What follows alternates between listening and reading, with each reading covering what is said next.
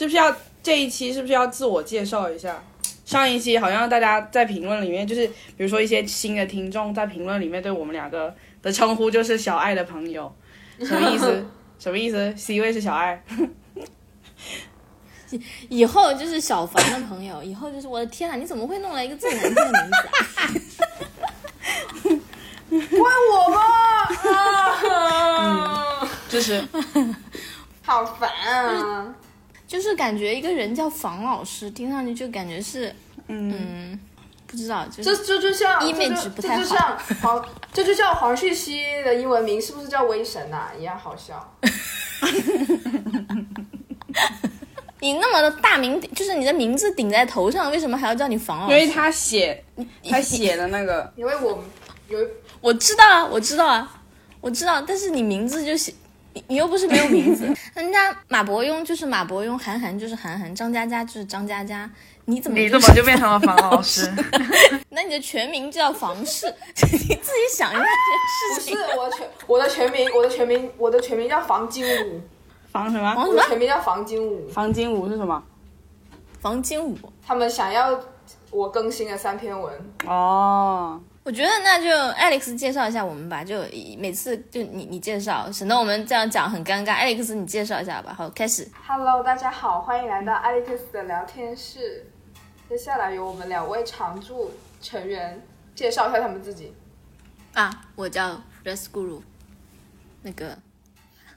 就是大家就 有什么好介绍的？我真的不会干这种事情。我来来自北京，神经病！嗯，我们要不然就自己报名字就完了我们就报一下名字就完自北京的了。教导主任。嗯，可以可以，我的主业是教导主任，然后 Alex 的主业是卖佛牌，然后还有一位上海的上海的女士。素素，谢谢，不要把真名报出来，还是使用艺名吧，在这个时候。嗯，嗯，好好好，对，我是素素，大家好，来自上海的素女士，嗯，要再加一句，你从事什么行业嗯我是呢？我是在上海的外企工作，所以对 it's fancy，OK，、所以大家有时候听到我讲一些英文，请原谅，不是不是我不，你你是哪一个外企呢？是麦当劳吗？我我是药企，好吧，我是药企高 高大上，好吧，哎，然后对我们先 align 一下，好不好？哎，使用一些艺名，然后我是一个外企人士，一个外企白领，比艾利克斯稍微大几岁这个样子吧，嗯，然后对的，分享一些都市丽人的日常生活。好的，做完了。天呐，我们现在我们的节目是不是应该努力一点啊？就是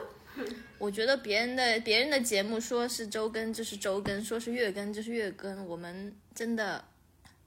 为什么呢？嗯 为什么要开始聊这么沉重的话题？找一找自己的原因，找找自己的原因。现在我们的粉丝听我们的节目，感觉都是看缘分，就是这个事情很麻烦，就是我们三个人又不在一起，然后又没有办法，就是一方面要找一个合适的时间，另一个方面是，呃，要呃，就是就是环境要适合录，就是嗯，周围可以保证两个小至少两个小时没有杂音，这件事情真的很、很麻烦。对的，所以这个也不是我们不努力啊，就是没有办法，事情来了。对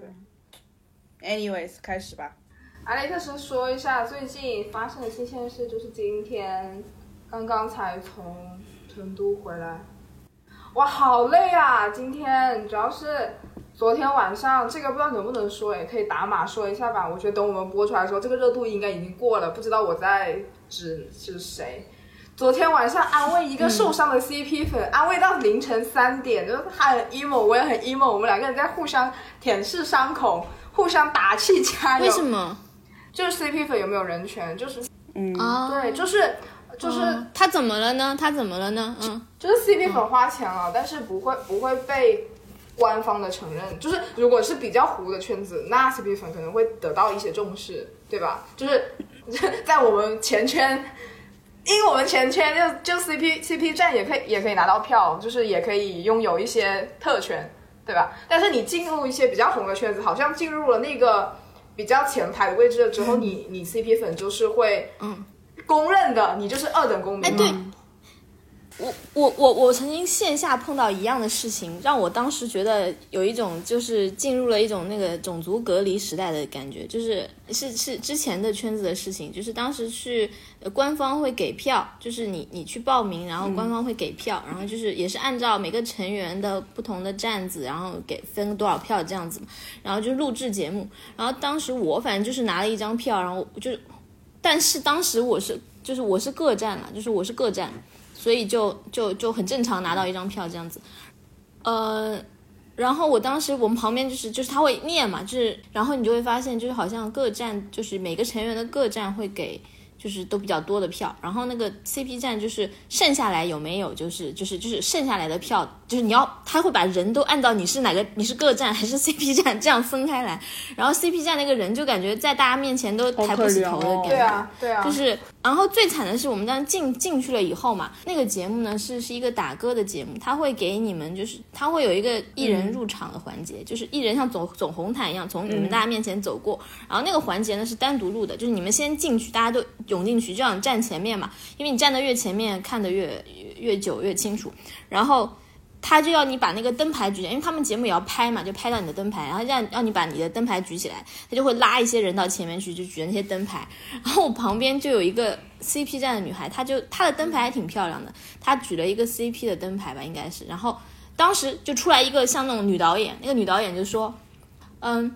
就很就很凶，他不是很凶，他就是习惯职业性，他觉得你们都是一帮粉丝而已。他就说啊，那你你站这边来，你站这边来。他其实他 care 的只是那个画面，就是那个灯牌有没有把那些艺人的名字都打出来嘛。然后就说那你站这边来，你站这边来，大家就按照他的要求，就是拿着灯牌的人就可以站在前面去。然后这个时候那个女生她一开始就在那里，她的灯牌也很漂亮，她就被人挤到旁边去了。然后。那个女导演就问他说：“啊，你是谁？你是谁家的？”就问你是谁家，你是谁家？他就说：“啊，我是。”他就不好意思讲，后来他就很小声的说：“我是那个 CP 粉。”然后那个女导演的表情就一下子是那种，就是那种啊，就是是就就那你来凑什么热闹那种表情，你知道吗？就是好像你就这样去去去后面去，就这样，真的就是就是做这个手势，你知道，就赶他往后面走。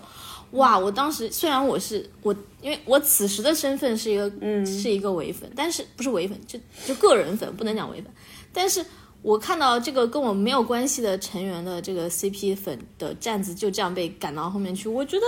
真的当时有一种种族隔离的感觉，就是很奇怪，就为什么要这样呢？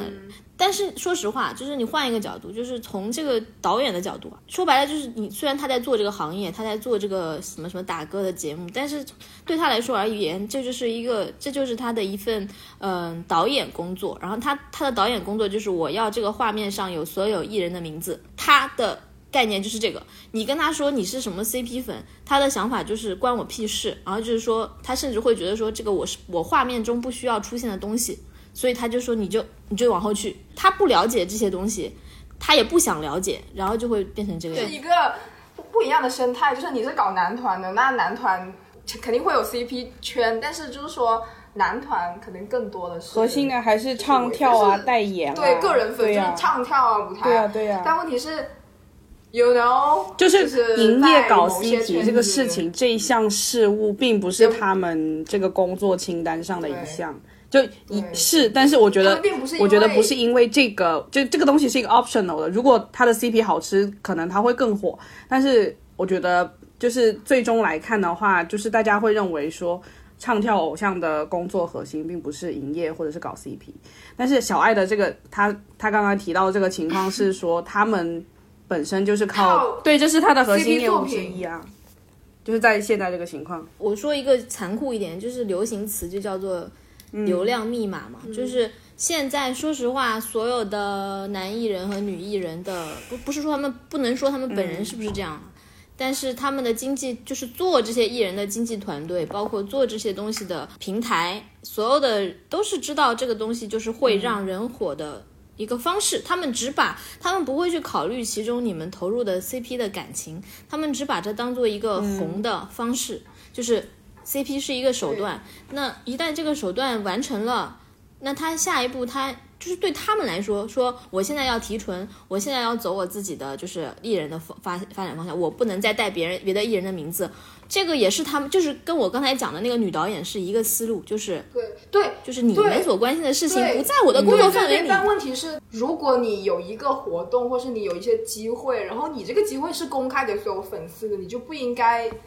就是去，因为你是 CP 粉而就是给他设置更多障碍，这就像说签售卡外国人一样啊。就是我就觉得就是 why，你就那你有什么好优越的？就是大家都是花一样的钱，就是都是遵守这个游戏规则，都是一样氪金。为什么我 CP 粉氪三万不行，一定要氪到三十万才可以跟唯粉氪十万的站在同一个起跑线上？那不就是你你凭什么这么做嘛？对吧？你这句话不应该跟中饭讲，就对我来说 就是要卡外国粉。就是你如果你一个韩国人也不卡中国人，那那你当然你你不应该，我们也不应该卡。问题是出了中国，所有每一个网网站都在卡中国人，然后只有中国人不卡外国人，啊那那我才是最受歧视的人，好不好我？就觉得我还要他妈被外国粉丝骂，凭什么？对啊，就很烦，他妈的就很烦，就讨厌这一些什么。就是你，我买我买五十张，我是买我我抽不到，我韩国我买不到，但是你在韩国你买十张就可以，然后你到中国来，你你买六十张，那我也要买六十张，那这意思就是我永远都要多花钱，就是凭什么呢这件事情？哎，但是我真的想知道，我我又有一个深刻的问题想讨论，就是人可以永远都当违犯吗？还是人你今天在这里当了违犯，你在下一家就有可能变成 CP 犯？我真的很想问，这种以前是违犯或以前是 CP 犯的人，你下一次当了违犯或下一次当了 CP 犯，你你会觉得你每一次你都占理吗？就是无论是 CP 犯还是违犯，都有很多脑残的行为。但我就想知道，就是你每一次都会觉得自己是合理的吗？当然啦，就有的人他当违犯也没有是脑残，他当 CP 犯也没有是脑残，但是就有的人他当 CP 犯的时候很脑残，但是他当违犯的时候就依然可以突然站起来骂死 CP 犯，就是你 CP 狗就是没有人权。我我我我就很佩服这样的人，就是他如何每一次都自洽的，赢麻了。赢麻了，对，赢麻了，对。怎么说呢？我好像没有，我好像都是我没有一个就是非常单纯的身份呢。就是比如说在上一个圈子，可能是先、这样讲，可能就是比较容易被骂了。就是嗯、先是一家的违犯，然后变成两家的双蛋，然后后面再觉得他们的 CP 也很好磕，就变成 CP 饭了。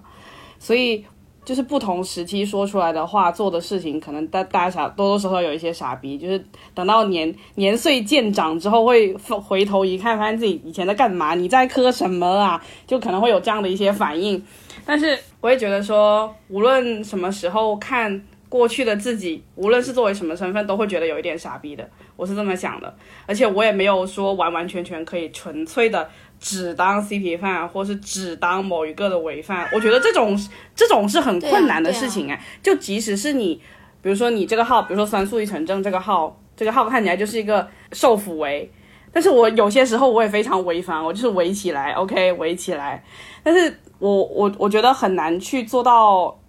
可能是在这个号上的形象做到一个非常纯净的单一的身份，我觉得可以的。但是作为有多面多面怎么说呢？好吵，一个一个一个非常非常多面的人的话，我觉得这是非常难，尤其是你追星追久了之后，发现很多事情都是人之常情。你并不是说啊，我就是狠下心来，我今天就他妈要当一个唯粉，我就是最高贵，我就是纯血，我就是打钱。这种我觉得是，就你很难，我觉得这种事情是很难做到的。对啊，不过觉得艾克斯他说的那个问题是让我觉得更荒谬的，就是你就像你说的嘛，就全世界都你全世界都知道你们在你们是卖腐出来的，你们这个剧就大家都不用就是大家都不用掩饰，就是本人最了解你你看到的所有物料放出来的所有平台给你放出来的所有东西，他们在开会的时候定下来的基调就是卖腐、嗯都是他们想要给你看到的，对的。anyway，就是反正对，这就是这就是我每天每天参加的事情。所以他们明明在靠这个东西赚钱，但他们心目中觉得你们都是傻逼，他们也不想，他们只是听说，隐隐约约有听说饭圈喜欢这个，饭圈喜欢那个，但真正了解的人真的没有，可以说没有。有的话也只是在这个行业中做一些边缘的事情，就是真正决策的那些人都不是他都不了解，也他也不、他也不喜欢，但是他又要赚这个钱，他又知道这个赚钱。我我说实话，就是我这样讲，是不是感觉我们节目会被 会被停掉？就是大家往上面想，就是那个上面它是它它是它是否定的，就是那个上面是不允许的。那今天平台这样做，明天今天平台卖腐，明天如果车就是汽车卖腐，然后你你们希望他在节目上结婚，就是你你最终这些平台和这些广告商这些所有的艺人，他们他们他们是一定会出问题的，所以他们一定是要一方面又想赚这个钱，一方面他又要保住自己的命，就说白了，一切的问题是上面。当然，这段话肯定是不能讲的，所以我觉得纠结这个没有用。咱们的上面就是这样一个、这样一个、这样一个问题。emo 还是会 emo 的，大家道理，大家对呀、就你还是你，我们现在讨论任何关于嗯 free speech 或者是类似的问题，就是一些少数群体的权益，这些所有人，我觉得所有人不会不知道房间的大象是谁，但是没有办法，就是你你还是会难过，就是你你还是觉得会很很抑郁，你还是觉得很 emo，但是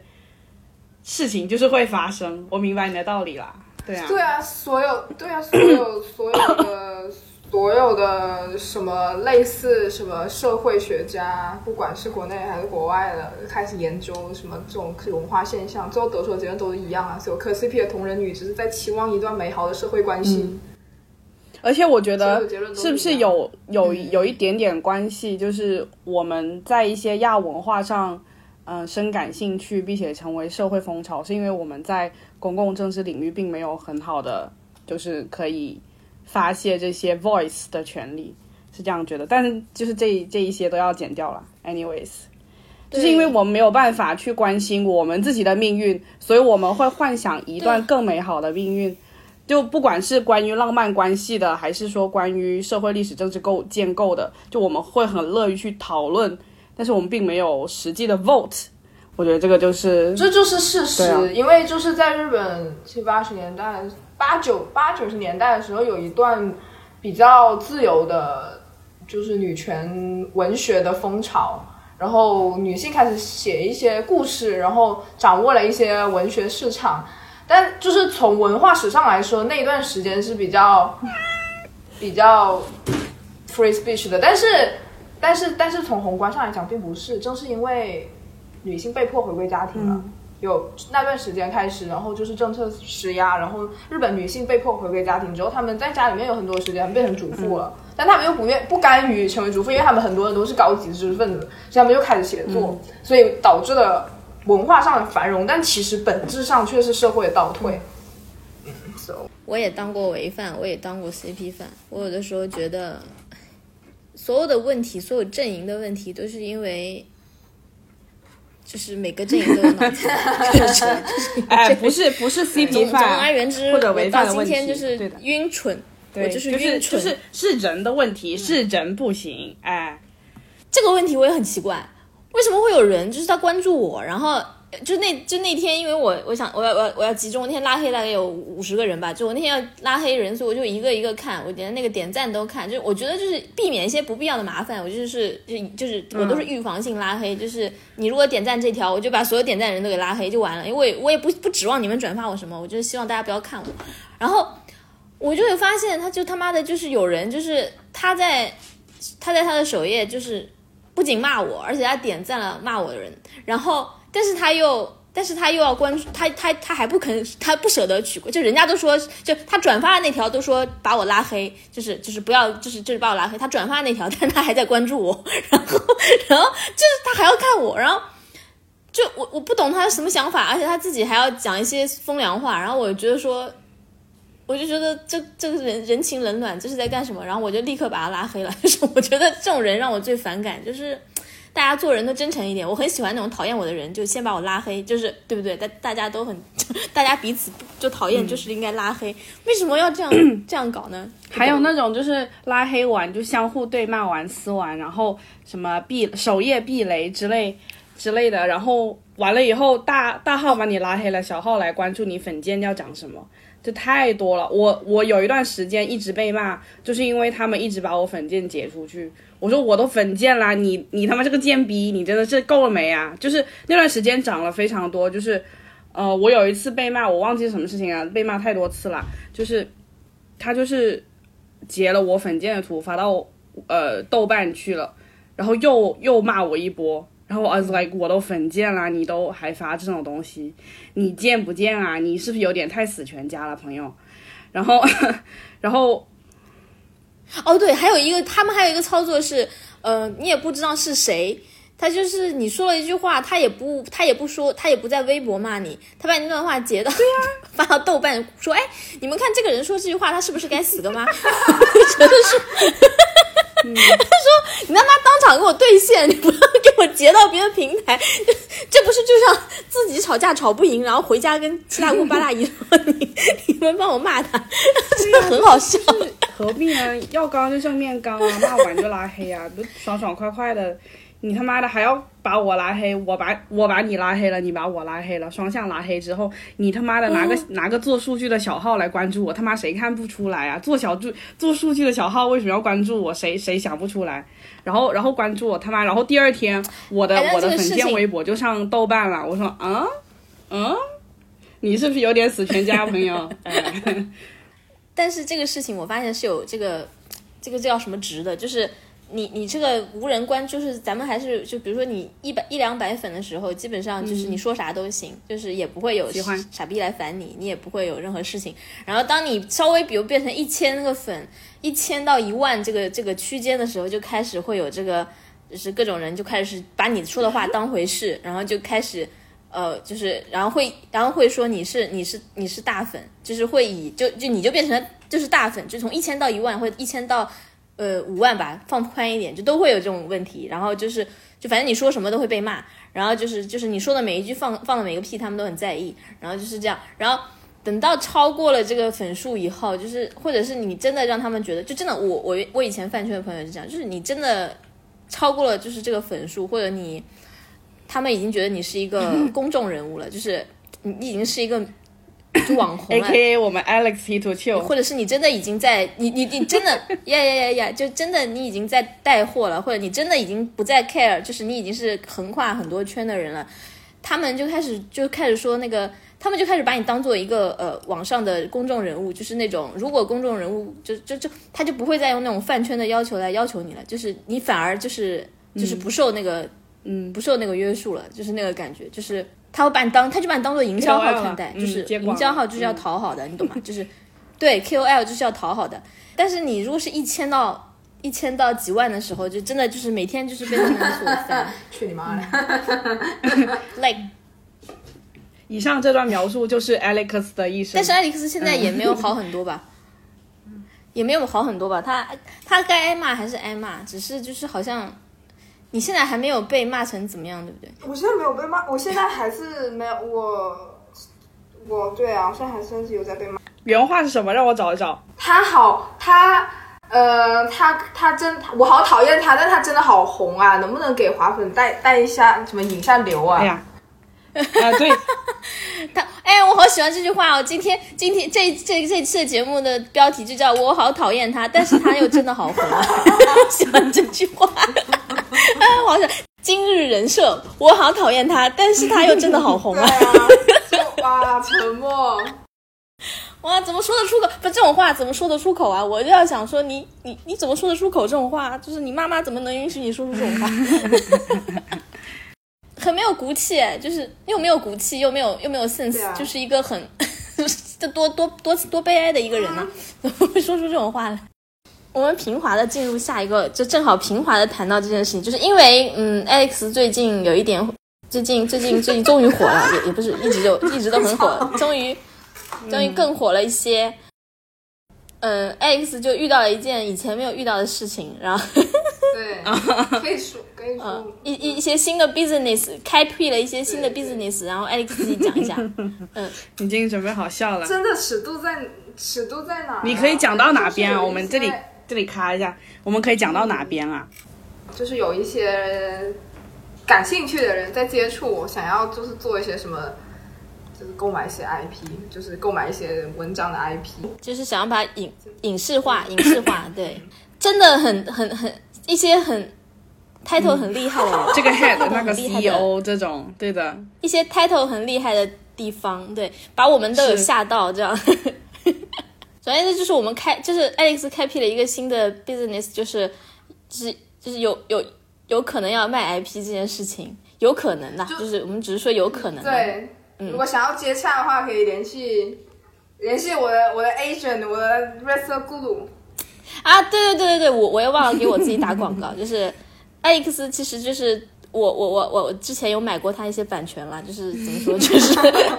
本人也是前前前期有在前期有在投入了，就是嗯慧眼识珠，就是怎么说呢，就是比大家都更会了一点，然后嗯嗯，如果有什么感兴趣的 IP，可以先来问一下我，洽欢迎洽谈业务洽谈。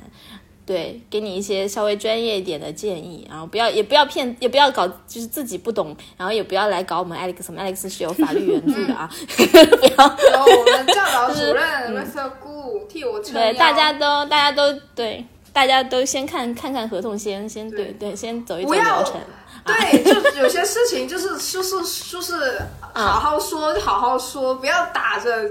此此播客此期播客播出之后，不要打着一些什么我要购买你的影视 IP 的来这么撕连我，妄图私连艾利克斯，好吗？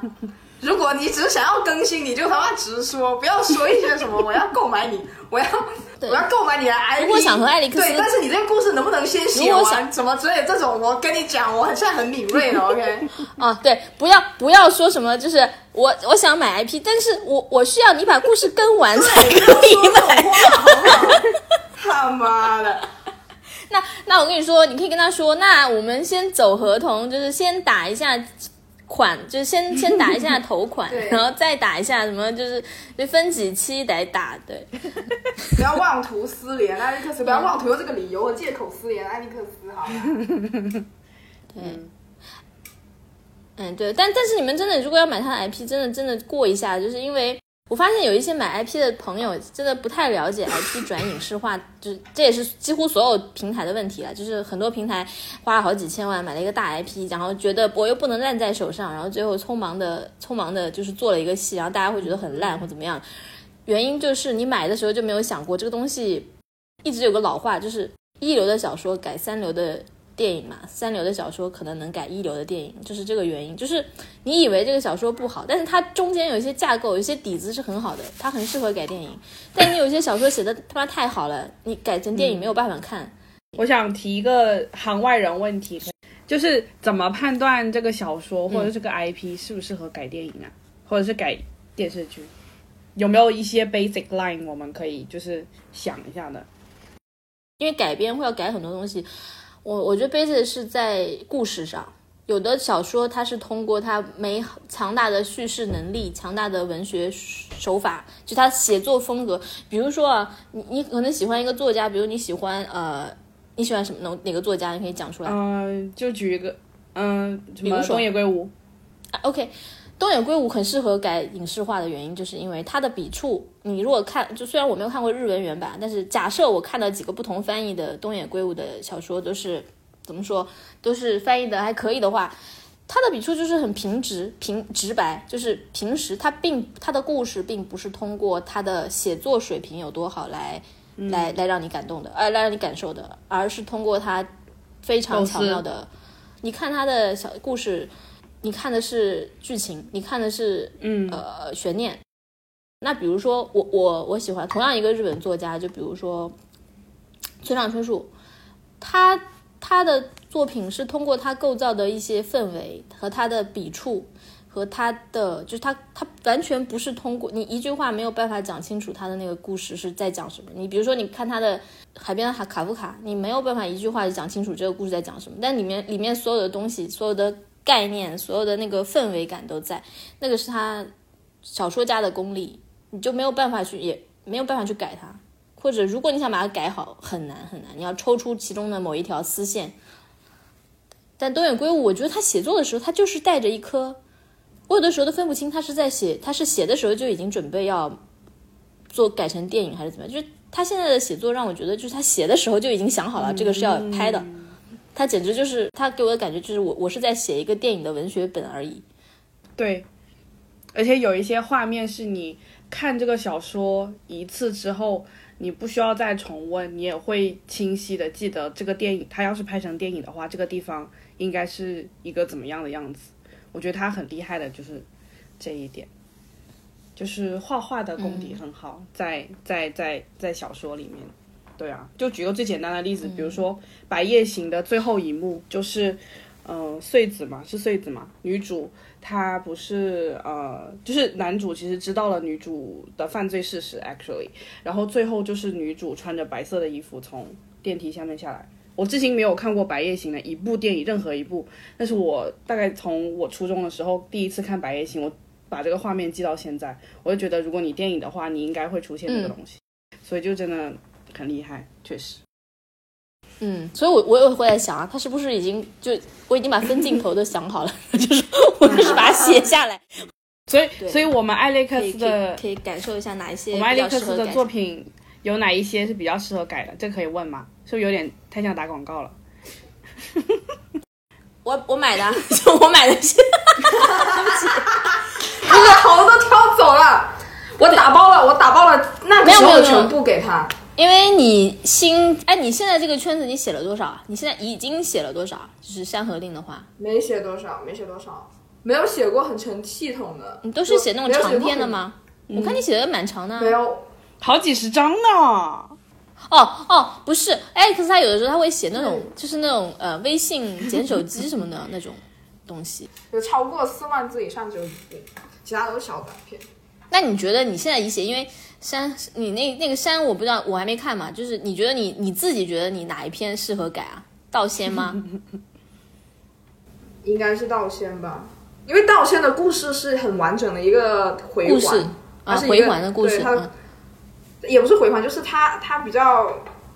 它比较系统，就其他的作品，其他的的算，我觉得其他的算不上是一个好的电影，可以可以改成影视化，因为其他的，说实话，虽然我自己还是有一些自知之明的，虽然他们会说很有电影感，但是我知道那些电影感并不是来来源于那个故事本身，那个故事本身其实很单薄，短篇故事其实都挺单薄的，改不了，改不了啊，就是那那些都是一些最多、我感觉对，把里面全部拍满也就二十三十分钟，拍一些爱死机器人，对吧？对他们的故事都是他没有没有所谓的故事，他就对对，我觉得最多的艾利克斯写的是他想写，比如说之前写就是华人的时候，他是想说这两个人在某一个情境中是怎么样表现的，或是怎么样会有怎么样的言行，对他都是一个捡起来的一个生活片段。对他对，我觉得艾利克斯我看过最多的是这种。故，事，故事是他们两个最开始在这里，然后中间发生了，就他们两个最开始是这样，然后中间发生一些事情，他们一起走过去，然后最后变成了在结尾嗯变成了和原来不一样的样子嘛，就是他们要有一个完整的一个一个过程嘛对我逻辑体系，对对对对对，你不能是一个生活状态，一个状态，一个片段。对对。对。对对，但是很多不只是我吧，其实现在很多同人同人作品，它就不能算是一个故事，因为它只是一个生活状态叙述。因为你看到的这个明星或者是你这个角色就，就对就那个状态是固定的呀，嗯就很难有人很难有同人写手有那个比例能够再去让那个。如果你想要它发生改变，就意味着你要重新再去思考这个角色，嗯，要经过什么改变。因为你知道，因为同人作品它有一个从我们影视来说，一个呃最重要的一件事情，是反而是同人小说不需要做的一件事情，就是我的人物，就 是我给你看一个电影，对对对对，我首先要想我怎么样在最短的时间里，让你接受这个人物，让你知道我在写一个什么样的人物。对对对对，可是同人小说，我其实甚至就是你不需要，因为你不管你是给他变换身份还是怎么样，他的人物性格一定是源于原来的，对对。就大家已经最你最对，你最难做的事情已经被解决了。对同人小说其实这两点都在偷懒，第一个是人物，第二个是剧情，第二个是故事，这两点最重要的其实都是在偷懒。你不用做很好，他们就会觉得嗯就很 OK。OK OK，对。所以对，所以哎，但是我我看过很好的同，对你这样讲，我想起来，我我我看过很喜欢的呃一个，就是我小时候看过觉得写的最好的一个同人小说是那个英英文的，它是写成剧本，是叫《光明的阴暗面》，就是哈利波特的一个同人，写的是哈利波特和那个马尔福的一个同人，他叫嗯《光明的阴暗面》，他在讲的是大概 N 多年以后，就是大战的 N 多年以后，呃，他这个《光明的阴暗面》写好的时候，呃，第七部《哈利波特》还没有出来，就是，但是他已经预设，就是，就是说，很多年以后，就是哈利波特把那个，就哈利波特已经成为了这个魔法部的高层了，然后我忘了是什么，就反正就是说他在他把那个马尔福给抓起来审问，然后你知道是一场，就是他整个是一个审问的一个、一个剧本。就是在那个审讯室里面，哈利波特和马尔福有有有有斗争，有那个有这个 confession，然后就是他们两个人的一些善良战胜了邪恶，但是善良战胜邪恶之后，这个他们的这个关系，但是同样他们的问题就是，他这个上来就是他们两个人就是在监狱里面都不需要塑塑塑造人物，因为谁不知道他们俩是谁是什么关系什么人呢？就是你什么前史什么都不用交代，大家都很清楚了。你只要重新开始写就行了。对，这个对于原创小说作者来说是蛮不公平的一件事，就是他费那么大劲。对 就是之前不是前段时间有那个，就是说我们，就是说中国文学被污染了嘛？对，就是说我们现在的作家写东西都不是很纯正，就是有一些不知道从哪来的翻译腔，就是不是正常，不是最原始的中文的使用的语句嘛？嗯，就是可能因为大家生长环境不同，但我其实我有觉得说，呃，每个人、每个年代、每个 generation，他们成长.世代不同，他们产生出来的作品也不同。因为像我们这个世代，就像你说的，呃，那个光明的阴暗面，它是以一个剧本的形式来呈现的，就是因为它原本就是它有可能就是就是我们这这群人，我们小时候就看接受的电影和电视剧的，所以我们接受一些东西的时候，就是像什么光变电信号，就是画面进入到我们的脑子里面，然后脑子里面再把它变成文字，然后我们再输出出来，或者我们脑子里面想一个画面，再用人字把它输出出来。这样，因为我们的思考方式可能已经跟上一个时代有点不太一样了。哎，我是就着你这个话题，让我想到一件事情，就是你说每个时代的人的那个，不不光是就是比如说阅读的 阅读的习惯不同，比如说你说这个呃现在的小孩那个文字已经受影响，说现在小孩就是教育部觉得我们现在小孩写东西有翻译腔或什么的，但是我想说，我跟大家讲一个外来的词汇对我们的影响改变是太巨大了，比如说啊。我们现在是不是很习惯于说你要做形象管理，嗯你要你要做皮肤管理这件事情？就我现在讲这个话，你不会觉得这句话有任何问题吧？但是我想跟大家讲的就是，这这个形象管理这个词，放在十年前或者更远一点，十几年前是一个你没有听说过的词。因为形象管理这这个这个就是管理形，首先它就是一个倒装，就是形象管理这个词是韩国人的。就是我不知道韩国人是不是再从别的地方拿来的，但是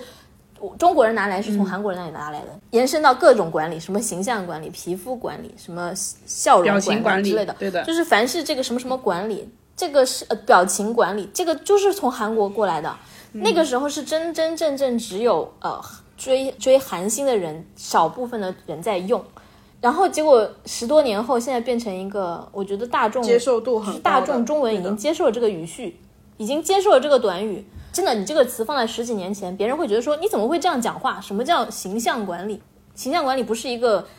呃一开始就被所有人理解的词。但是这个，但是这个，大家其实已经觉得这个这个舶来词还应还蛮明显的，但是大家比较吃惊的应该是超级，超级是舶来词啊。如果我不讲的话，如果我们我不拎拎拎出来讲，你问一些现在的小孩，他不会认为形象管理是舶来词。我就说每一代词汇，它就是不停的在添加，就是你已经习惯了这样的词汇。是的，是的，反正就很就，所以我觉得这个，我有的时候在想，你一定要这一代的小孩去呃说学到那种传统文化的，就是你想让，就是不可能的，而且也没有这个必要。而且我觉得本来就是语言，呃，我们一些英专人学过的语言学就会告诉大家，就是语言本来就是一个不断在发展、不断在吸收的一个、一个、一个东西啊。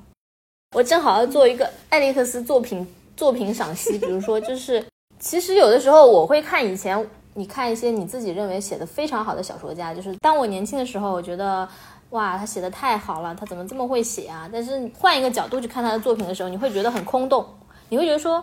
我看的都是情绪，哎就是这个人写的东西，我看的其实全是情绪。你当时觉得他怎么写他妈这么好，你现在去看他，你你就有一些余味，你觉得说，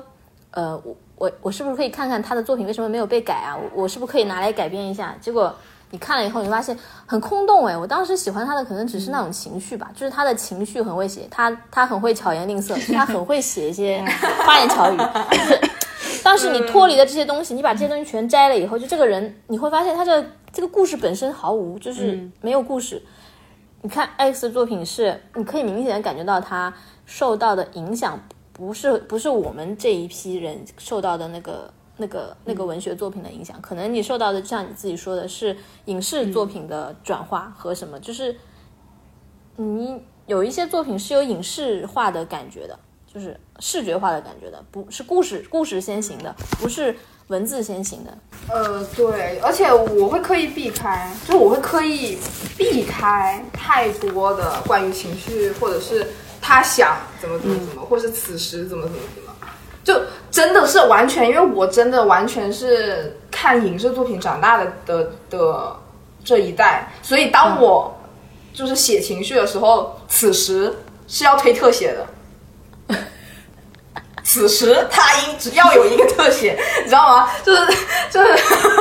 你懂吗？就是就写一段的时候啊，这个要用一个广角系统，这是要用让那样子的画幅，然后背景有很多东西东西，像科恩兄弟的电影一样，然后前面两个人在讲话，后面好多好多好多背景，然后事情发生，事情发生，事情发生，然后然后他说话，他说话正打反打，正打反打，正打，然后。一个特写，然后他会有一个心理状况，或是他他他手上做了一个动作，就是此时要推特写，就是你你真的会完全你的思维方式就会被整个影视化。原来你就是东野圭吾。嗯，但是我有的时候就一方面我会觉得这是一种创作方式，但另一方面我也会有的时候会很羡慕，就是以前的那些作家，他们的文文字感真的太好了，就是嗯近一点讲吧，不讲那些很。就是不讲那些很大家了，我讲一个也不算什么大家，就是我现在看那个廖一梅写的那个东西，就我大学的时候看廖一梅写的那个，廖一梅知道吗？就是写那个《恋爱的犀牛》的那个那个人，就是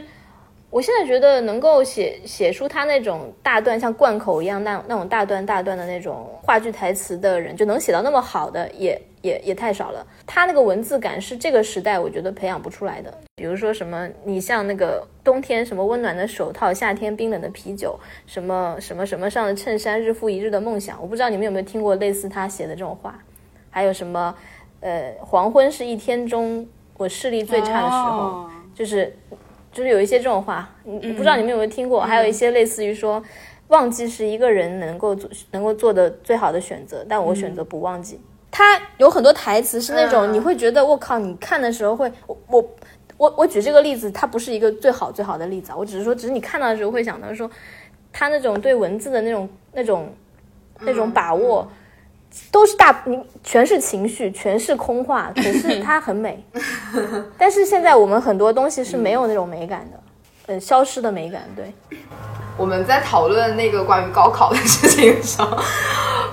露露，露露在群里面说，呃，他他们学校之前分数最高的就是就是就是戏戏表演话剧，然后现在结果就是现在现在分最高的是影视表演，对吧？就之前之前都要分很高很高才能去演话剧的，现在没有人愿意了。我们学校，呃，事实就是他本来就是应该是话剧，应该是更更高分，本来就做这个的，而且。呃，说实话，就是难度，我不知道现在课程有没有调整啊。就是以前难度更高的一定是学，就是这个专业的，就是我们的专业是那种到大三还有表演课，就是我不是学表演的，但是我到大三也要经受专业的表演课，就是我要去每一周要去演戏，要去想小品作业，要去表演，要去演，要写。但是如果你选的是，如果你选的是影视剧的话。那不需要这，就是你只要你从大二就可以开始接本子，就可以开始写。对，我也觉得真的情况就是完全不一样。对，现在不不需要这些，现在真的不需要这些。嗯，对对，而且现在的风向和趋势就完全是走向另外一个极端。对不起，就是对不起，但是我之前说过很多遍，但是就是对不起，就我想说，就是敦刻尔克和我，哎，不仅是我吧，你也觉得，露露之前也说。信条最好看的就前十分钟，他没有人讲话那几段，那一段，那一那一分，那那一段歌剧院枪杀嘛。现在就是，那个导演如果能把没有台没有台词的东西拍的拍的好的话，那个导演才是好导演，对吧？就没有人 care 角色在说什么了，就也不是没有人 care，就是他们就会觉得说不是很重要，就是没有人导演会去细抠这个。你很难从现在的电影里面摘出什么经典台词，嗯真的很难。但是你比如说，即使是以前以奇观、以科幻奇观著称的这个《银翼杀手》，你依然可以摘出嗯，什么什么雨雨消失，眼泪消失于雨中这种话，就是你就是也跟你看小说是一样的，没有人去看那个小说，没没有人会再去写什么什么冬天冬天的手套，夏天的啤酒，没有人再会去写那个。嗯，很可惜，这真的很可惜。而且你要回望两端，你要往前追溯很远很远的话，比如说很有名的一个一个一个电影黑白的那个控方证人，其实控方证人就像就像话剧啊，就他，我觉得他基基本上是话剧，只不过是把它拍成了用胶片记录下来，它整个感觉都是很话剧的。就之前的电影其实是话剧的延伸嘛，然后现在的电影就感觉是它就是独立出来的另外一个可能另外一个艺术表现形式了吧，我也不不懂，可能每个艺术有他自己的路要走。但是我还是很喜欢看话剧的，就，但是我我住在东南亚，没有什么话剧话剧土壤可以让我看。我我是觉得要看人要看一些话剧，一些话剧，但不是现在的一些话话剧。有一段时间很走火入魔，就是话剧在卖腐，而且话剧在搞粉丝化，这是真的。然后话剧在搞特效，就是你去话剧，你去看的是一些妈声光电的特效。我有被邀请去看过那些片子，就那些那些很火的话剧，甚至现场会有粉丝团，就是就跟那个相声粉丝化一样的，他们根本就不 care 你在演什么，因为我已经来看了一百场了，我已经来看了一几十场了，我我来看的就是你说到那一句的台词或者你的那一个动作，他们就会回来写三万字，然后，但是像我这种只是去看一场的观众，我看到的都是一些什么声光电的表演，就是让我知道他们这一场花了点钱以外，我什么也没有看到，我就觉得这是话剧吗？就是，哎，就是很很很很那个了。哎，我一直跟别人讲，就是有一些话剧的那种感觉，就是你看的时候那个感觉，就是你在那个现场看完了以后获得一种感受，那个是真的没有办法用任何把它录下来，也是不行的。就是你只有对，这他那个感受太好了，对我的三观都有影响了，就是让我也觉得话剧很神圣的，就是呃萨勒姆的女巫。我觉得大家也可以剧本也可以看一下，就是萨勒姆的女巫也是很经典的文学作品。它就是萨勒姆的女巫，大家知道就是美国有一个猎女巫的一个事情嘛，就是就她最后是一个人的牺牲，就是她最后那个牺牲那一幕那个舞美，反正我第一版我看的那一版那个舞美做的太好了，她那个他就是一个人走向一个狭长的十字架，他其实不用讲他牺牲了，但你看你就明白了，他呃猎女巫的人是打着上帝的名号，嗯，主的名号，我在消灭消灭邪恶，啊，这个人是真正最虔诚的，最最虔诚的一个基督徒，但是他最后为了这个这个正义，他他他去牺牲。然后我当时就是他最后那一幕，那个那个那个舞舞美加上这个台词，真的把我整个人都震撼了。就是你，就是他对你的人生是有改变的。我觉得那个东西是电影是达不到的，但是好单想看，对，就话剧。话剧的普及太、太太少了。嗯，你可以看洒满月光的光，洒满月光的荒原，看一下那女的斑秃走进沼泽。北北大荒文学，他妈的，我是股永爱寻根。寻根文学爱好者。对，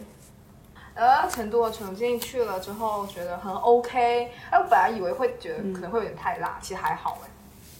没有吃完都觉得也没有，你没也没有还好吧。辣不辣？我们都是刚到成呃刚到重庆的时候，就是好吃是好吃啊，然后每天都吃高盐高油高辣，然后第二天晚上或者是晚上到家。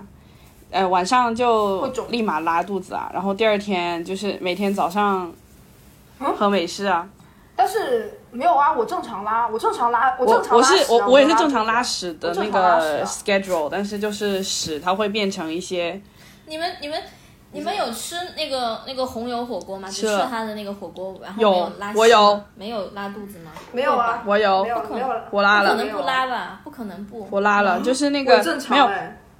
我很正常哎，我觉得拉肚子是因为太、太油了，就是你吃了油就是会拉肚子的。是，我是拉了，我是每天都在拉，其实可能是可能是因为我，可能是因为我的屎本来就很稀吧。嗯，啊，嗯这这这可以可以播吗？讨厌啊！可以吧？这。段可以播吗？我们会嗯好，然后我觉得都很好吃，嗯，对，都挺好吃的。但是我我今天发了一个那个感想之后，我看到有成都的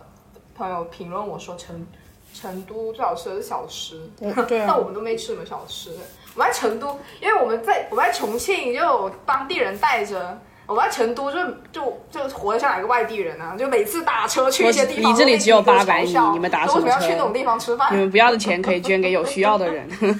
对，嗯，对，还说什么呃，有什么一定要去就去这些网红地方，什么什么，哦，我，好惨啊，我们好惨。哎现在每个城市除了它固有的景点，它要它又有了什么网红打卡点，都以前你都没有听说过。比如说，我现在有人有的朋友要回就去南京，跟我讲说，你知道你知不知道要去那个地方拍照？我说我他妈在南京待那么多年，我也没有拍过那个地方，为什么要拍那个？他就说啊，那里有个网红打卡，我不知道是谁发明的这种东西啊，就好像现在每个城市都有这个东西，但是它好像真的很能拉动这个这个旅游。所以我觉得人类的本质就是复读机，它就是要干一些别人都干过的事情，就是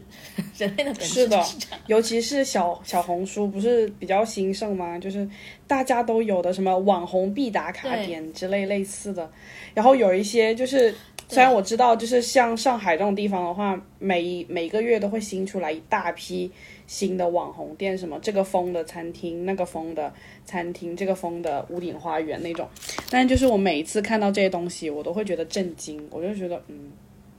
这是什么时候出现的？就是我在上海已经第三、第四年了，就是还是每个月都会看到一些嗯的东西。我 was like OK，还有就是说喝下午茶这件事情，我不是我也是不知道从哪一天开始，大家都要去一些饭店吃下午茶，然后那个下午茶就是一些，呃，感觉冻在电冰箱里面冻了冻了半年的马卡龙之类的东西，然后他就拿出来，然后就是。卖相也很不好，让他卖你卖你八百八一个 笼子然后就是你就是要拿那个笼子拍照片，然后你也不知道吃没吃，哎，大下午的吃那么那么腻的东西干什么啊？然后我就看了我都都够了，就是，哎呦，这个钱真的不如买蜜雪冰城，就是为什么要去干这个事情？我真的，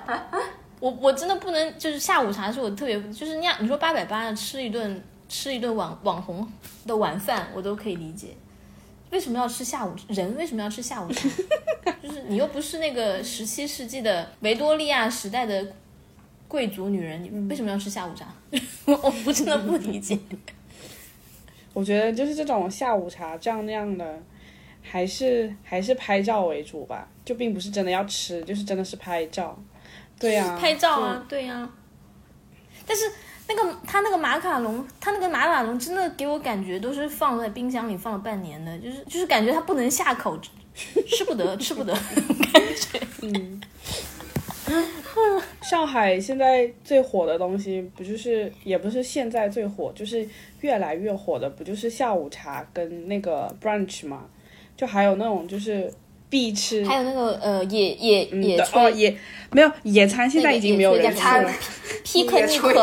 野餐已经没有哦人，就已经没有人去了。野！餐以呃以前就是我们这前几期不是还说过，就是野餐不是很火嘛？我们讲博物馆的那一期，就是不是野餐很火，然后买了一哦个那种什么套装，什么格子布啦，什么自制三明治啦，乱七八糟的这种，现在已经没有人野餐了。上海就是一个这么善变的城市，谢谢。然后就是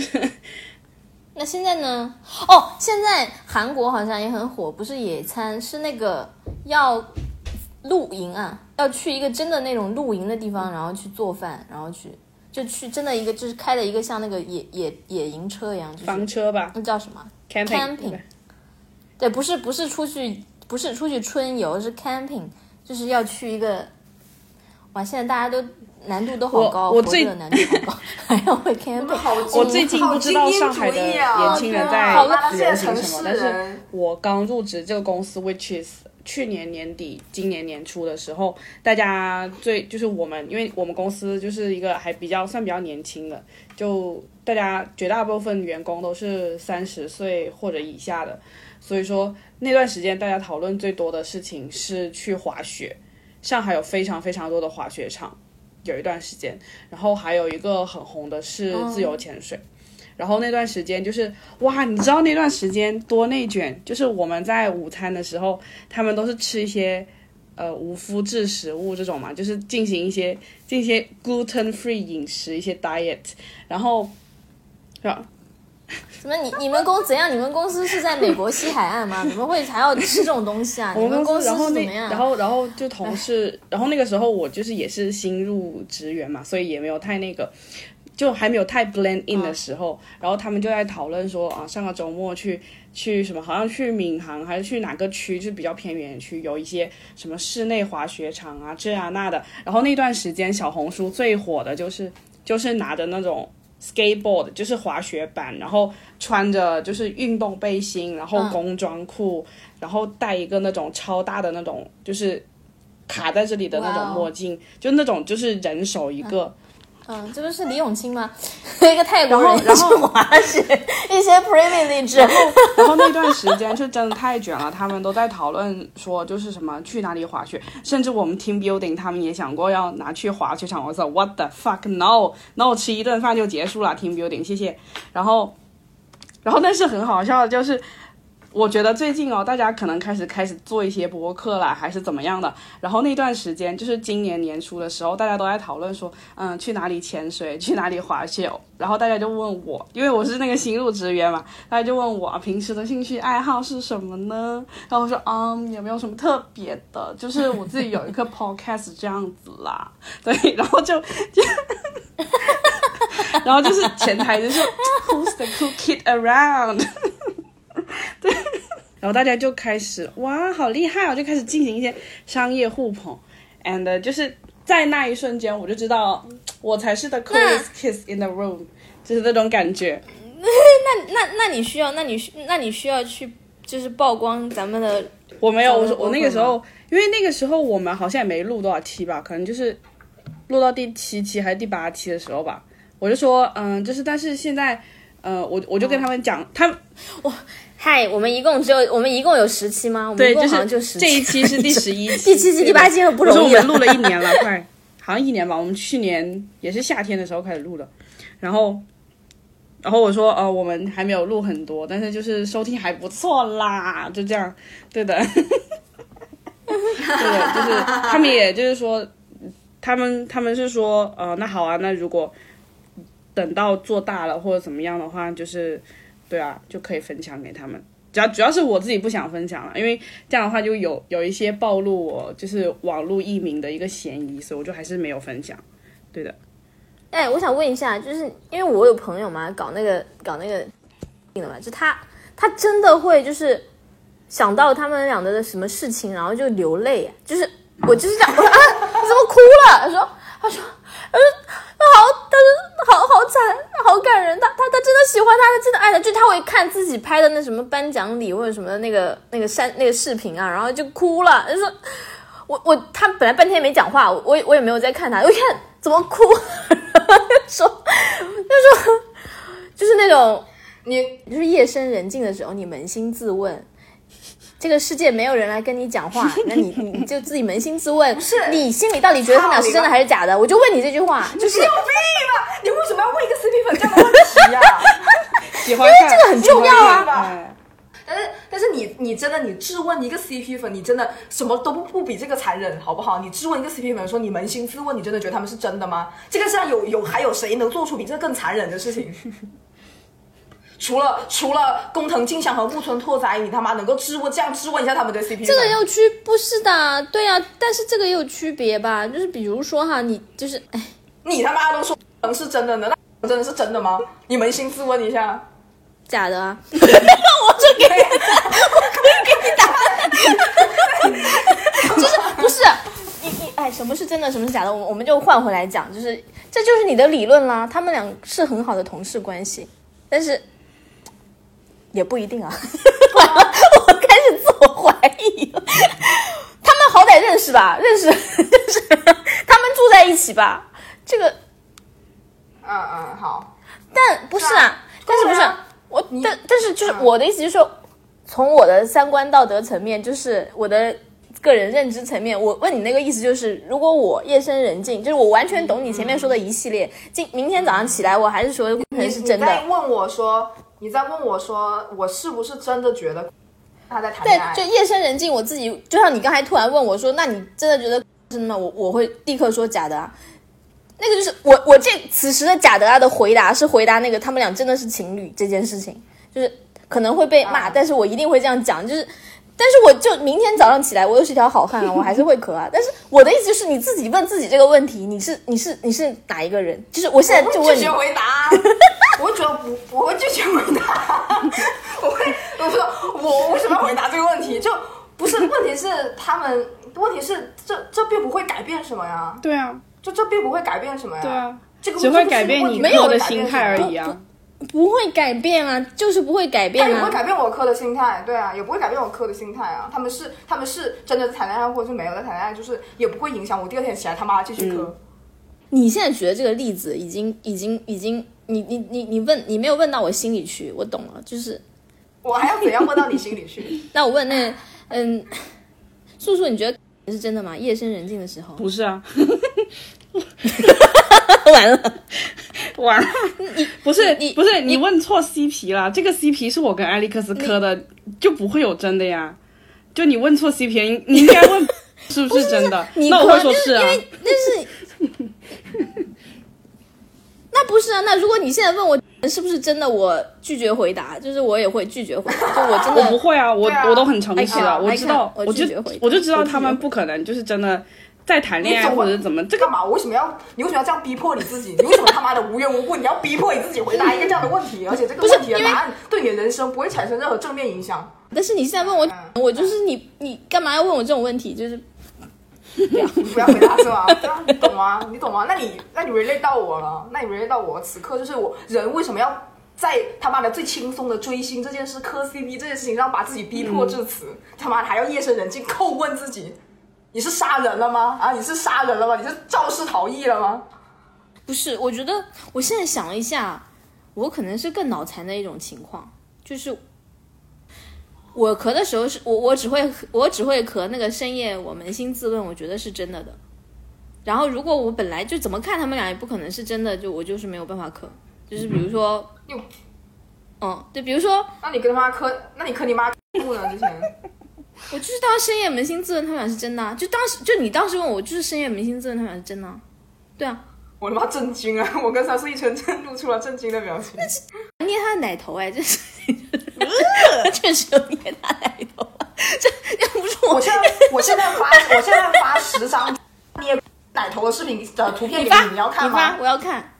我要看，你发给我，你我要看。你真的没有不是。你没有捏捏没有捏还有奶头啊，捏胸捏胸，对不起，他不是就是很那个啊捏胸而已捏胸而已。呃，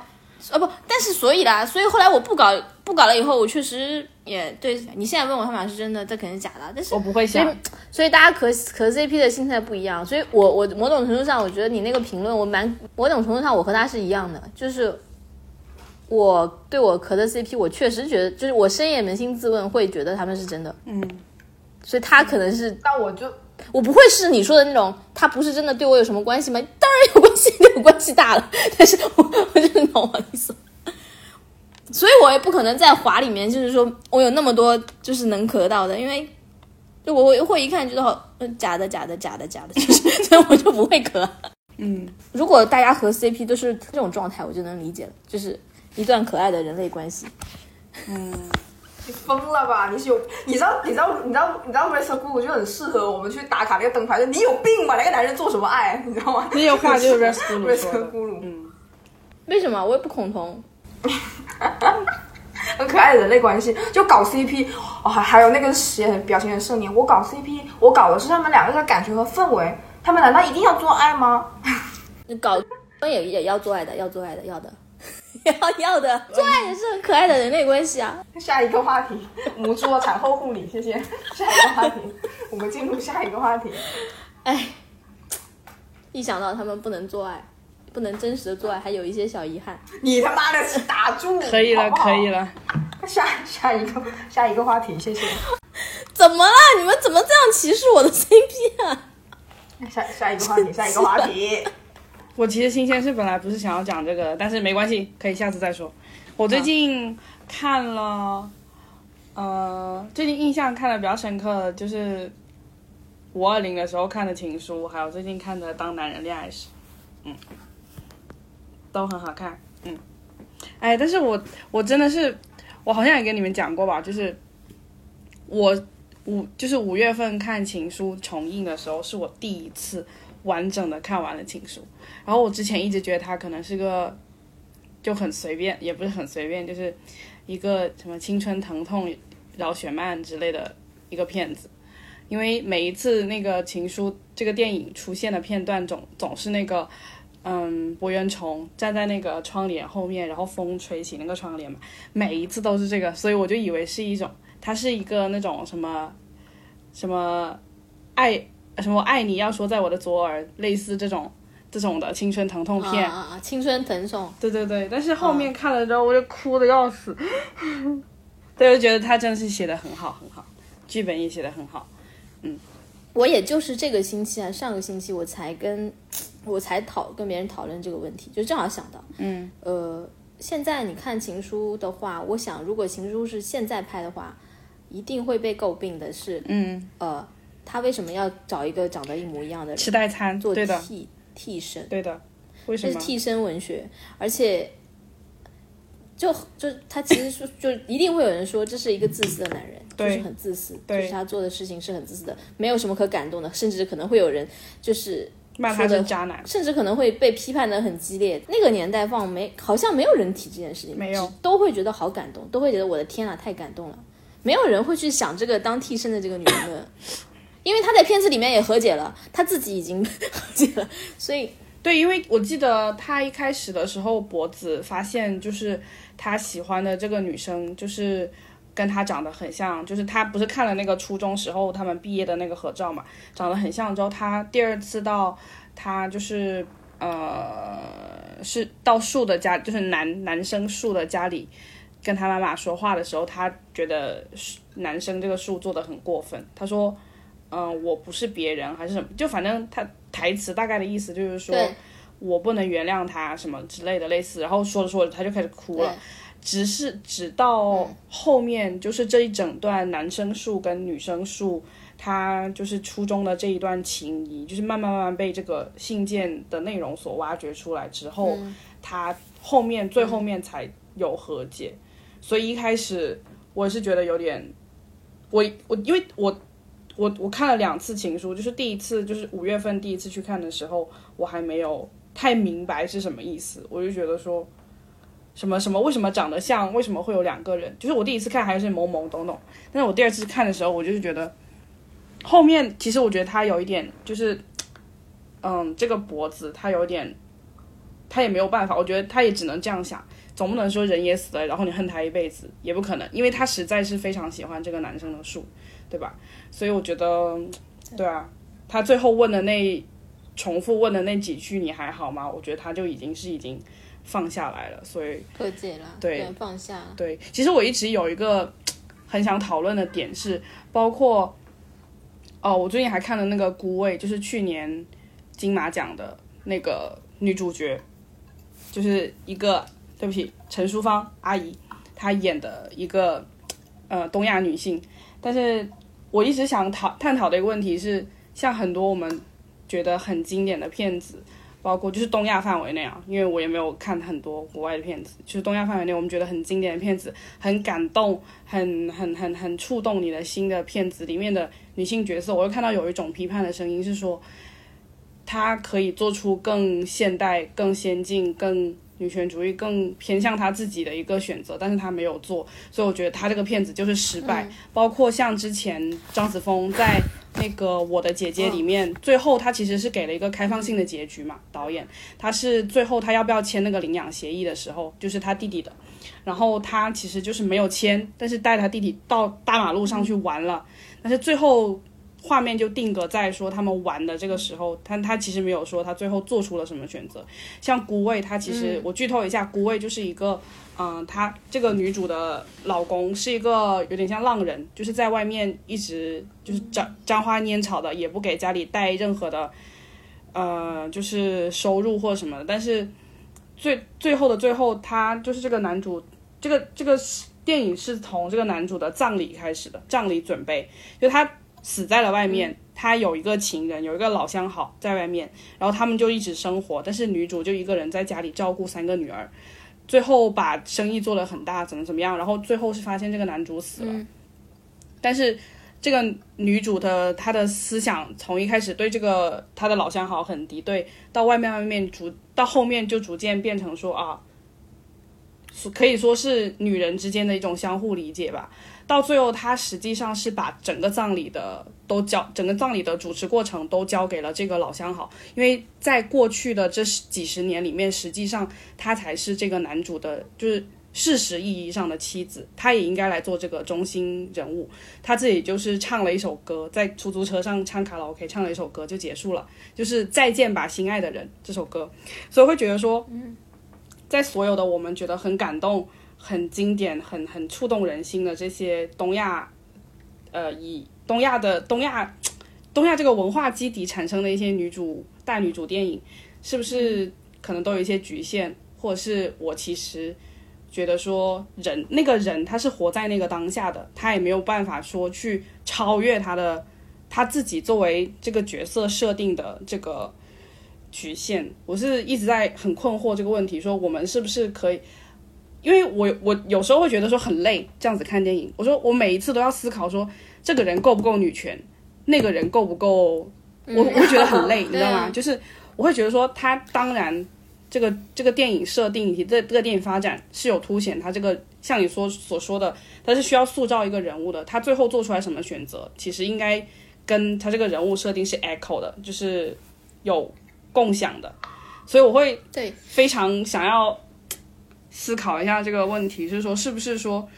我们现今所创作的一些电影，还是很大的局限了女性的可能性？但是我会另一方面的我又会想说，那他这个人物的设定就是那个样子的，你也不能逼迫他说，哦，我今天我就是不跟你不和解，我就是要跟你恨你一辈子，那我觉得也不现实。嗯，对啊，所以我有一段时间相当纠结这个东西。根据这些看了新的的电影，嗯。可是你，可是我觉得你可以，我觉得这就是电影要做的事情啊。他他他电影要做，嗯，也不是有一部分电影肯定是那样，有有一个电影是给你一些美好的期待，或者是给你一些指引。但是大部分电影它只是为了，它只是为了反映典型，对吧？它只是它只是为了截取每一个呃那一个它所代表的群体的一些众生相，然后凝合到他身上，然后他去做一些事情。像像我的姐姐，那我们当然都知道，那她她会她她可以选择一个更女权的选择，她就直接就就不管她弟啊去上学什么的。但是问题是，这真的这真的是多数女性会选择的结局吗？是我们想要女性选择的结局，但是真的是多数女性在面临这个困境的时候会选择结局吗？就就那其实是就像你你看《悲惨世界》的时候，你不会想说啊，他们如果这这么这么做的话，那革命就会成功了。就如果李大钊当时怎么怎么怎么怎么好，李大钊不会死，你不会这么想啊，因为当时就是这样的环境，就是，嗯，他他这部电影只要激起你的痛楚，对，就是让你觉得说我不应该这么做，我觉得就够了。嗯，其实还就是我我我会谈情书那件事情，其实我们当时的想法就是觉得说，以前的那个环境，呃，可能是因为明智还没有这么开，就是，嗯，不是因为大家呃，就是。就是是因为大家的明智还没有这么开化，没有去想那个那个女性层面的，就是牺牲作为牺牲者的那个层面的那个问题，我们会大家都会被情书所感动。我我小的时候看情书，呃，确实是被感动，没有人会去想那个，就就是被感动了。然后，呃，但是我的姐姐出来以后，很多批判的声音，对这个事情。可能创作者我不知道他有没有想过这件事情。嗯，一如果他没有想过，那可能是他的思想停留在以前；如果他想过，那可能他是有意为之。但是，呃，他可能是为了塑造这个完整的人物，他不想让这个人物做出越出他人物的事情，他做了这样一个选择。但是可见，就是如果我的姐姐放在以前，就放在二十年前，可能大家都会被感动，不会去想他为什么不做那个选择，做这个选择，因为大其实那不是大家的一个呃进步的想法，那只是因为大家的想法还没有被开，没有被点点亮，没有被开化。但但反而是在那个时候，我觉得对。艺术作品是好的，因为我们可以去讨论，我们有空间去讨论出轨的感情是否是真的。嗯，我们有空间去讨论，就是一个自私的感情，我找别人当替身的感情有没有可能打动别人？嗯，但是现在我们没有这个空间，因为从我我自己写东西，我也会自我，就是会自我审查，是一种就外国人写东西一定也会自我审查，就是会说，我首先会想我这件事情是不是政治正确的，我这件事情会不会遭到。这个反感，但我觉得这个界限在哪里？界限就在于，比如说你刚才说的，那我们都拍这样的东西，对女生不是很有局限吗？我觉得界限就在于你这个片子的出发点是什么。比如说，嗯，没有人看娘，就是我们这样的女孩子，嗯，就我们这一代女孩子，没有人看娘道这样的片子不会愤怒，因为他是在歌颂那样的东西，他要你，他在规训你，他要你也做那样的人，他。他不是说我是摆一个人物在你面前，白描一个人物给你看，嗯，他是他是在宣传，他是一种宣传工具，他在要你做那样的人，所以那个东西是我觉得肯定是要反对的，就不。但是如果说像嗯情书这样的人，或者像我的姐姐这样的东西，我我反而觉得是他他应该这样做，他应该去尊重他写的人物。如果他写的人物他就是一个要牺牲，就他就是他个人就是会牺牲，就是我没有办法做出。更好的决定，那我觉得你就不能为了一个女权的一个想法去改变这个结局。嗯，这是一个个人和一个群体的问题了。对，嗯，但是我有想到说，像我的姐姐，她其实就是在讨论说，她要不要去呃利用她自己所让所有可能的资源去追求自己的未来，或者是她也要顾及说这个跟她。有一点点血缘关系的，也不是一点点，就有血缘关系的弟弟，就假设他不是个弟弟，或者是个妹妹，或者乱七八糟的，就是一个比他小的一个亲戚，比他小的呃 sibling，这样的话，我会觉得说，其实我我个人是觉得在大屏幕上、大荧幕上可以看到这样的思考，就他其实我觉得我很喜欢的一点是，他呈现出来一个非常非常激烈的一个自我搏斗。就他也会有那些心软的瞬间，因为我觉得，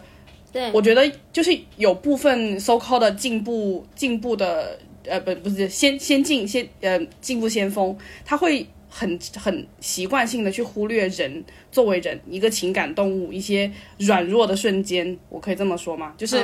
比如说你要是结了婚，你就活该被男权社会怎么怎么样。但是我可能结婚，我是因为我真的想要跟这个人缔结一些社会契约的关系，我真的想要跟这个人作为一个 unit 活呃过完这一生，就是出于我我不觉得应该去嗯过多的去批判已经塑造出来的这样的一个电影人物形象，毕竟我觉得你可能到每每到你要去做这个决定的时候，你可能也也会是心软的那一个人，所以我会觉得说，对啊。这是我的想法，就是大家不要忽略人性里面一些可以软弱，也可以不那么坚强、不那么先进的瞬间。但是我觉得能够呈现这样一个女主她自己在做这个人生选择的时候，呈现一个激烈的她自己的激烈的想法，为什么这两方她都要去权衡的这个想法，我觉得就已经是还蛮充分的了。在现在这个阶段来说的话，因为你也不可能说一上来我就是。我觉得现在这个是没有办法一蹴而就的，尽管我们很想达到所嗯各种少数群体的大同社会，但是我觉得首先你要把这个事情引起大家的讨论。为什么它可以引起讨论？是因为我们不知道正确的答案是什么，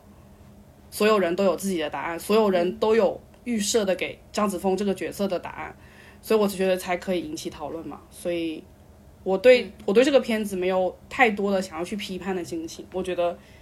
我看到了很多我的同学、我的朋友，或者是甚至是我自己，因为我也有弟弟，但我没有就是为他牺牲那么那么多。嗯，我看了《热带往事》和《当男人恋爱时你也看《当》。男恋爱时》往事，挺好看的啊。我我也看到他说好看，我就去看了，我看了就哦，一些古早，一些古早味，一些一些台湾真奶古早味，就是很久很久没有看过这样的爱情故事，非常的古朴，非常的古朴，非常的，然后三岁神那时候还在是同性爱还是异性爱啊？异性爱？哦，异性爱，OK OK，不知道，因为这个名字让我对嗯 就很，然后三岁前就还说是韩国电影翻拍是韩剧翻拍的哎也也很韩国电影，就一个小混混，一个吹债的小混混，他爱上了女主角，女主角很穷，然后欠他钱，然后爸爸要死了，然后结果他爱上了那个女的，嗯，然后最后小混混就小混混小混混想要变好的时候，就发现自己就就他就做了一些坏事，结果就比如就他用他们的钱去赌博，结果赌赌输了，赌输了之后他就他就很自暴自弃的，就他就想要女主角离开他什么之类的，然后然后他又进监狱了，进监狱了之后绝症了，就发现对他得绝症了，他就死了，很 古早吧？这个爱情故事。就是很狗血，很哇哦。很虐，但是你会很沉浸其电视。剧吗？电影？电影，电影电影，电影，电影，嗯，电影，对，没什么好说的。这个电影就是它就挺流畅的，然后就那热带往事呢就嗯，热带往事就彭于晏那个嘛，我觉得热带往事就属于，它就属于我说的那种，它没有一个明确的故事，它就是一个生活状态。就故事这两个角色，他就是有一个一个彭于晏的，他是一个卡车司机，他就不是卡车司机，他就是一个男的，他是一个修空调的。结果他在路上不小心撞死了张张艾嘉，嗯知道名字吗？那个女演员，张艾嘉张艾嘉的老公，然后他就心生愧疚，他就故意去接近张艾嘉，然后就就就帮他修空调什么之类，他们俩就就。我很害怕他们两个突然就有感情线，你知道吗？我真的看的时候我真的很害怕，幸好没有，幸好没有。那你知道我当年的一个心理阴影是什么吗？就因为张艾嘉真的有这种前科，因为当时我看《山河故人》，我并没有想过，我并没有这个预期，《山河故人》最后的发展是张艾嘉和这个男这个男的叫什么？张艾嘉和那个 王金花，他的儿子叫什么？哪知道？王金花的儿子啦，就是那个很有名，他老婆叫什么陈什么？你搜一下，有没有人搜一下？我我只是忘了他的名字。王金花的儿子，河山河故人吗，他很有名。王金花，董子健，儿子。哎，我当时看的时候真的没有想到，最后这个董子健对，最后这个故事的发展是张艾嘉和董子健要要要上床，而且真的上床。我在看他们俩我的床操戏！不是就是！我没有任何意思，就是可以，但没有必要。就是你你看《山河故人》，怎么会想到最后的发展是张艾嘉和董子健在上在滚床单呢、对我看《热带往事》的时候，我真的很害怕，幸好没有，幸好。山山河故人就是这件事情发生了，就是啊，害怕。就是没有必要吧？干嘛呀？就是而且董子健比彭于晏可怕多了吧？嗯，你想象一下，點 yeah 解呀？點解呀？點解呀？嗯，M M，查星啊，不要做这个事。點解呀？哎，我最近我最近疯狂在，你们知道这个梗吗？我最近疯狂在迷那个嗯那个那个热带风味冰红茶。Do you know this 梗？啊，你知道是不是？嗯，对，然后然后《热带往事》没什么特别的，嗯，我觉得蛮浪费这个名字的我我很喜欢《热带往事》的四个字，但是它拍成这样，好神奇，而且你讲了这个多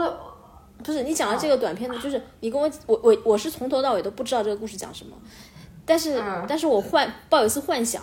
但是我听你讲了这个故事的前情和现，就我会觉得我想说真的，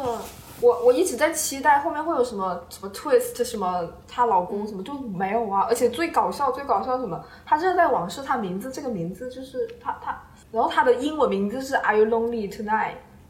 我就嗯，这这已经很有病了，就是她的英文名字是完全不搭嘎。对啊，而且而且而且而且他这个英文名明显就是后期想出来。你说他那个剧本是一边拍一边一边写一边拍，我就他妈的我就哦脑袋，他的脑袋一拍，他中后段的时候，他他有一个逻辑圆不上啊，就是那里什么有一个什么地方停电了，后面有人知道那个什么狗屁事情，他就安排了。那个男主角去那个大排档，然后那个大排档里有一个唱歌的盲人歌者，那个盲人歌者是张宇演的，然后张宇就上去就是很多人唱了一首来给他抬轿的意思是吗？就很多人来给他抬轿，对，来救他。然后张宇就上去上去唱了一首 Are You Lonely Tonight？这是他拍到中间实在解决不了了，他就看了一下那个对那个对空中天边有朵雨做的云，然后就学了一下嘛。我感觉是嗯，然后然后然后那个盲人歌者就跟他说了，在黑暗当中，那个盲人歌者感受到的事情，他就知道了那个东西去哪了。I'm like what the fuck？然后然后然后嗯，哈，什么意思？哈，这样就是他就设定给他托梦了吗？那真的是很放弃的一件事情哦。他真的很放弃，而且而且这个 Are You Lonely Tonight 就莫名其妙就变成了，就是从那一刻开始变成了一个线索。哈，Oh my god！就突然那个那个张艾嘉的儿子很早就死了，他也没有给给给任何的背景什么，就突然就是中间突然出来说他儿子得心脏病死了，然后他嗯他他也没有给他做任何的什么爱好的背景什么，他就突然在他儿子的房间里面有一个唱片机，那个唱片机开始播放这首歌，这首歌还是张宇唱的歌，I'm like 是他儿子跟张宇是同性恋人的关系吗？我搞不懂啊，Oh my god！就 整个我哇，就很令人无语的一个电影，就啊、就这提名了，可以，好像是获奖了，这里我刚刚查了一下，好像是嗯获奖了，是所以什么？所以你可见这个世界没有人真的真的没有人在看电影，大概连连连评委都没有在认真看吧。对我最近一段时间看的最值得讲的一个东西是，呃，迪士尼的片子是《无敌破坏王二》。你们有没有看过《无敌破坏王》啊没有看过？Wreck-It Wolf。我两部都看。我本来就非常喜欢第一部，但是往往就是第一部看完的人都不敢看第二部，就是因为第二部总总是会觉得不好看。嗯，然后我所以我一直没有看《无敌破坏王二》，然后前两天因为就是写写就是写东西写到写到很崩溃，我就想看一些让我舒服的。我就先去看《乡村爱情》，就是看一些不用动脑子很快乐的片。我觉得《乡村爱情》太好看了。然后呢，看了一会儿《乡村爱情》，我就决定我要看一些迪士尼的片子，就是一些迪士尼的好看的卡通片。然后我就看到《无敌破坏王二》，我说看一下这个吧。嗯，然后我万万没有想到《无敌破坏王二》这么好看。当然这个见仁见智啊，那有些人觉得不好看，但是我觉得《无敌破坏王二》比第一部还好看，它的剧作写的太好了，就是它就是我觉得剧作满分，就是就是我说的满分，不是说它呃，我说满分是它是命题作文满分，就是他在要他完成的所有任务，他把要他完成的所有任务都做了，而且他做的很好，我就觉得就很很厉害，《无敌破坏王二》。那他那个，我觉得很多人，我觉得看过没看过一的都可以看二，因为他也会有很短暂的交代这两个人的一个状态，他就很快会把人设交代出来。当然最好还是看一下一啊，因为里面出场很多人物，一里面有。然后，呃，而且这个，然后他最有意思的是，我觉得他是在完成一个任务吧，就是我要把我的一些 IP 都用上，他就他他就这在这在《无敌破坏王二》里面出现了所有迪士尼的公主，就是所有迪士，他他进入了一个迪士尼世界。所有迪士尼的公主，连星球大战的那个那个战士都出来了，就是因为那个这些都是迪士尼的 IP，他可能要完成的任务就是迪士尼说，我需要你这个片子给大家展示一下我有多少 IP，然后他就要把这些人都写进他的世界观里面。一般这种片子就会像复仇者联盟一样变成一就变成一滩烂泥，然后但是 就是就是变成就世界观打架的片子，但是他没有，他他他首先他这个原理就是他进入那个世界的原理就很好，就是他那个原就是让那个迪士尼公主出现的原理也很说得通，然后。他还给迪士尼公主就相当于在里面调侃了所有迪士尼公主的一个属性，就是一个他们的就是比如说，就这一段应该是他的华彩华彩乐华彩的部分了，就他会调侃一下迪士尼公那个片段应该每个人都看过吧？就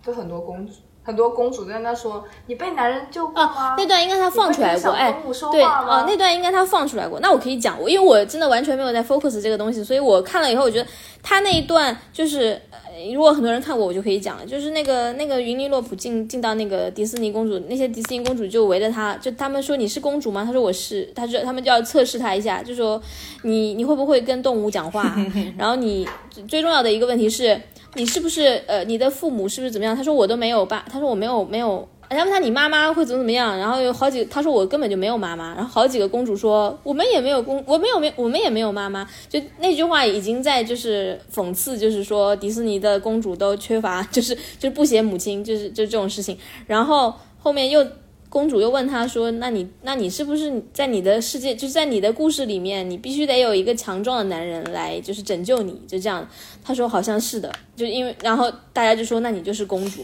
就是就是反讽就迪士尼公主的这种固刻板印象嘛。但是最后，这个我觉得好的点在于最后他，呃，他把这所有事情都给解决了，就是他让这几个公主去救了那个强壮的男人，然后让那个强壮的男人最后像一个。”睡美人一样躺在那里，然后就就就是他让公主有一个有一个反转，然后我我觉得他用的特别好，这是这只是一小部分了，就我最喜欢的是他讨论的那个问题，就是第一步讨论这个朋友，讨论就是讨论这个，因为他主角不是这个女孩，主角是那个破坏王，就是那个 Wolf，第一步讨论那个那个他的那个个人的心理状态，我觉得已经讨论的很好了，我不知道第二步还能讨论什么东西的时候，他讨论了一个我没有想到的点，他在讨论友情。会变的，就是友情是会变的。当你的朋友有了新的朋友，你们不在一个世界了以后，就是你们的你们已经是你的朋友往前走了，你你该怎么办？然后他讨论的那个点非常好，然后最后他给出了一个解决办法。他的解决办法也完全不客气，也完全没有那种梦幻的成分，说最后我们还是大家都是好朋友。他没有，他最后其实是有一些伤感的，就是我我觉得是有一些伤感的，就是你的朋友确实。到了新的世界，你的朋友确实有了新的朋友，有了新的生活。你和他还是朋友，但一切一切一切已经变了。我觉得这个就是我觉得他讨论的很深入的，也很好的一点。嗯，今天我们打电话打了三个小时，主要是今天我们聊了很多，但我不知道能放出来什么。我觉得最后可能剪下来只有一个小时吧，估计 有好多都要。都要剪掉。主要是我们发散出去讲的基本上都不能讲啊，什么八卦，什么 CP，那那一整段就没了。对，那先录到这里吧。好，好，嗯，好，到这里，拜拜，拜拜，拜拜，嗯。